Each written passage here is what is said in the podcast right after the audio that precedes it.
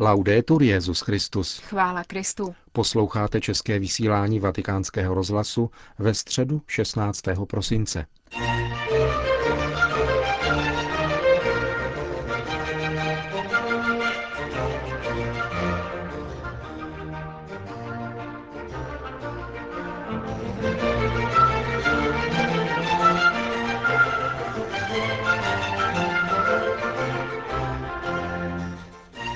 Devět tisíc věřících se dnes účastnilo generální audience Benedikta XVI. v aule Pavla VI. Postavou, kterou tentokrát v katechezi představil, byl Jan ze Salisbury. Cari fratelli e sorelle, Drazí bratři a sestry, dnes se seznámíme s postavou Jana ze Salisbury, který patřil k jedné z nejvýznamnějších filozofických a teologických škol středověku, katedrální škole v Chartres ve Francii. Také on, stejně jako ostatní teologové, o nich jsem mluvil v minulých týdnech, nám pomáhá pochopit, jak víra v souladu se správnými očekáváními rozumu vede mysl ke zjevené pravdě, v níž spočívá pravé dobro člověka.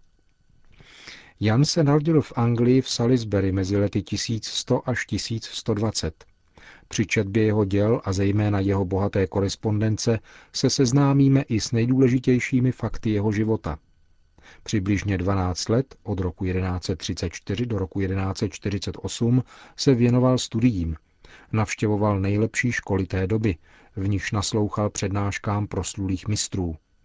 Vydal se do Paříže a potom do Chartres, prostředí, které nejvíce poznamenalo jeho formaci a jehož velkou kulturní otevřenost vstřebal spolu se zájmem o spekulativní problémy a kladným vztahem k literatuře. V této době bylo běžné, že preláti a panovníci si žádali za své spolupracovníky nejbrilantnější studenty. Tak tomu bylo také u Jana ze Salisbury, kterého jeho velký přítel Bernard Sklervo představil Theobaldovi, arcibiskupovi v Canterbury, sídle primase Anglie, který ho rád přijal mezi své kněze. 11 let, od roku 1150 do roku 1161, byl Jan sekretářem a kaplanem tohoto starého arcibiskupa.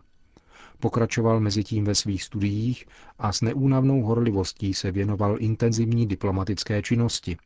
Několikrát navštívil také Itálii s jasným cílem rozvíjet vztahy mezi královstvím a církví Anglie a římským papežem. V oněch letech byl ostatně papežem Hadrián IV., angličan, kterého pojilo těsné přátelství s Janem ze Salisbury. V letech, která následovala po smrti Hadriána IV., k níž došlo roku 1159, vznikla v Anglii situace velkého napětí mezi církvím a královstvím.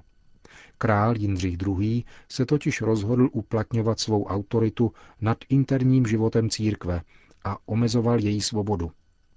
Zaujetí tohoto postoje vyvolalo reakce Jana ze Salisbury a zejména odvážný odpor Teobaldova nástupce na biskupském stolci v Canterbury, svatého Tomáše Beketa, který byl proto nucen odejít do francouzského exilu. Jan ze Salisbury jej doprovázel, zůstal v jeho službách a neustále usiloval o smíření. Roku 1170, kdy se Jan a Tomáš Becket vrátili do Anglie, byl arcibiskup přímo ve své katedrále napaden a zavražděn. Zemřel jako mučedník a jako takový byl okamžitě lidem uctíván. Jan pokračoval ve věrné službě také Tomášovu nástupci až do doby, kdy byl zvolen biskupem v Chartres, kde zůstal od roku 1176 do roku 1180, kdy zemřel. Delle opere di Giovanni di Salisbury vorrei segnalarne due. Z děl Jana ze Salisbury bych rád zmínil dvě, která jsou považována za jeho vrcholná díla. Jsou nazvána elegantními řeckými tituly Metalogikon na obranu logiky a Polykratikus, panovník. V prvním spise, nikoli bez jemné ironie, jež je charakteristická pro vzdělance, odmítá stanovisko těch, kteří měli omezený pojem o kultuře, považované za prázdnou výmluvnost zbytečných slov. Jan však chválí kulturu, autentickou filozofii, tedy setkání zdatného myšlení a komunikace, účinné slovo. Píše, jako je totiž nejen obávanou, ale i slepou výmluvnost neosvícená rozumem, tak moudrost, která nepoužívá slov, je nejenom slabá, ale v jistém smyslu zmrzačená, Třeba, že totiž někdy může být užitečná moudrost beze slov v konfrontaci s vlastním svědomím, zřídka a málo může prospět společnosti. Tato nauka je velmi aktuální. To, co Jan označil za výmluvnost, to je možnost komunikovat stále více propracovanými a rozšířenými nástroji, se dnes enormně znásobila. Tím naléhavější však zůstává nezbytnost předávat sdělení, jež obsahují moudrost a jsou inspirována pravdou, dobrotou, krásou. To je velká odpovědnost, která interpeluje zejména osoby, které působí v rozmanitém a složitém prostředí kultury, komunikací a médií. Právě toto je prostředí, kde lze hlásat evangelium s misionářským nasazením. V metalogikonu se Jan vyrovnává s problémy logiky, která se v jeho době těšila velkému zájmu a klade si základní otázku. Co může poznat lidský rozum? Do jaké míry může odpovědět na očekávání, které je vlastní každému člověku, totiž touze nalézt pravdu. Jan ze Salisbury zastává umírněné stanovisko, založené na nauce některých spisů Aristotela a Cicera. Lidský rozum podle něho normálně dosahuje poznatků, které nejsou neoddiskutovatelné, nýbrž pravděpodobné a nejisté. Dochází k závěru, že lidské poznání je nedokonalé, protože je podrobeno konečnosti a omezením člověka. Narůstá však a zdokonaluje se díky zkušenosti a rozvíjení korektních a koherentních úsudků, schopných stanovit vztahy mezi pojmy a realitou, díky diskuzi, konfrontaci a vědění, které narůstá z pokolení na pokolení. Jedině v Bohu je dokonalé vědění, které je alespoň částečně sděleno člověku skrze zjevení přijaté vírou, pročež věda víry, teologie, rozvíjí potencialitu rozumu a pokorně činí pokroky v poznání tajemství Boha. Il credente e il teologo che approfondiscono il tesoro della fede Věřící a teolog, kteří prohlubují poklad víry, se otevírají také praktickému vědění, které řídí každodenní skutky, to je mravní zákony a uplatňování cností. Jan ze Salisbury píše, Smilování Boha nám přineslo jeho zákon, který stanoví, co je pro nás užitečné poznat a který ukazuje, co je nám dovoleno vědět o Bohu a nakolik je správné hledat. V tomto zákoně se totiž vyjadřuje a stává zjevnou vůle Boha, aby každý z nás věděl to, co je pro něho nezbytné konat. Podle Jana ze Salisbury existuje také objektivní a neměná pravda, jež má původ v Bohu, je přístupná lidskému rozumu a týká se praktického a sociálního jednání. Jde o přirozený zákon, kterým se lidské zákony a političtí představitelé mají inspirovat, aby mohli prosazovat obecné dobro. Tento přirozený zákon je charakterizován vlastností, kterou Jan nazývá poctivost, to znamená přiznávat každé osobě její práva. Z ní vyplývají předpisy, které jsou legitimní pro všechny národy a které nemohou být v žádném případě zrušeny. To je ústřední teze jeho spisu Polykraticus, traktátu filozofie a politické teologie, ve kterém Jan ze Salisbury uvažuje o podmínkách, za nichž se jednání panovníků stává spravedlivým a přípustným. Zatímco argumenty, kterými se v tomto díle zabývá, jsou spojeny s historickými okolnostmi, v nichž bylo sepsáno, téma vztahu mezi přirozeným zákonem a řádem pozitivního práva, kde prostředkuje poctivost, má dodnes velký význam. V naší době, zejména v některých zemích, jsme totiž svědky zneklidňujícího oddělování rozumu, jenž má za úkol odhalovat etické hodnoty spojené s lidskou osobou, od svobody, která má odpovědnost je přijímat a prosazovat.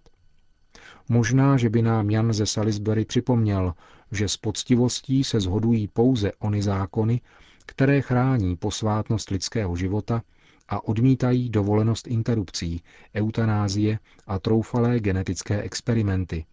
Ony zákony, které respektují důstojnost manželství muže a ženy, které se inspirují korektní laickostí státu, laickostí, která přitom stále uchovává náboženskou svobodu a které prosazují subsidiaritu a solidaritu na úrovni národní i mezinárodní. Opačný přístup by vedl k nastolení toho, co Jan ze Salisbury definuje jako tyranii panovníka, anebo, řekli bychom my, diktaturu relativismu.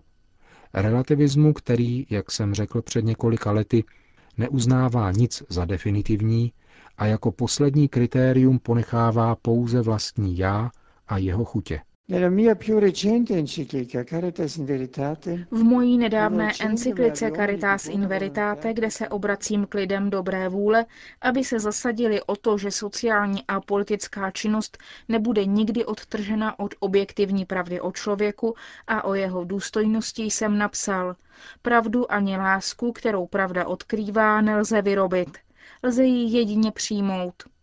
Jejich posledním zdrojem není ani nemůže být člověk, ale jen Bůh, který je pravda a láska.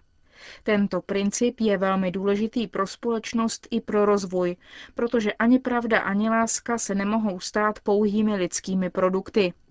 Samo povolání k rozvoji lidských osob i národů se nezakládá na pouhém lidském rozhodnutí, ale je vepsáno do plánu, který nás předchází a který pro nás všechny představuje povinnost, jež má být přijata svobodně. Tento plán, který nás předchází, tuto pravdu obytí musíme hledat a přijímat, aby se zrodila spravedlnost, ale můžeme je hledat a přijmout pouze srdcem, vůlí, rozumem, očištěnými ve světle božím. Con un cuore, una volontà, una ragione purificata nella luce di Dio. Na závěr pak Benedikt XVI. udělil své apoštolské požehnání. Sit nomen Domini benedictum, ex hoc nunc usque in seculum, adiutorium nostrum in nomine Domini, qui fecit celum et terra, benedicat vos omnipotens Deus, Pater et Filius et Spiritus Sanctus.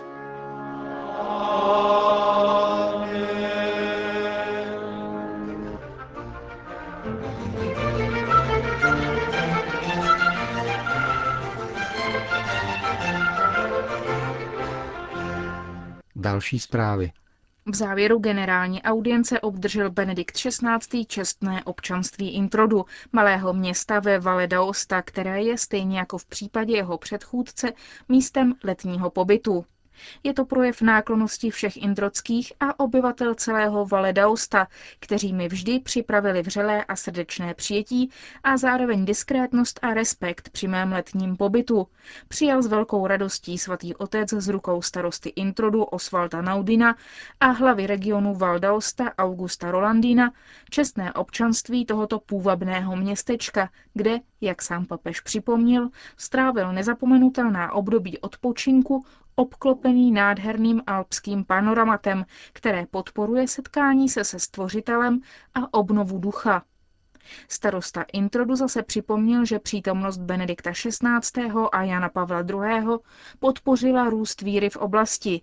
Církev ve Valdausta pod vedením biskupa Giuseppe Anfoziho ocenil Benedikt XVI. neunavně hlásá stále novou zvěst o Ježíši, božím slově, které se stalo tělem, aby všem lidem nabídlo radost ze života už na této zemi a radostnou zkušenost s bytí milovanými božími dětmi.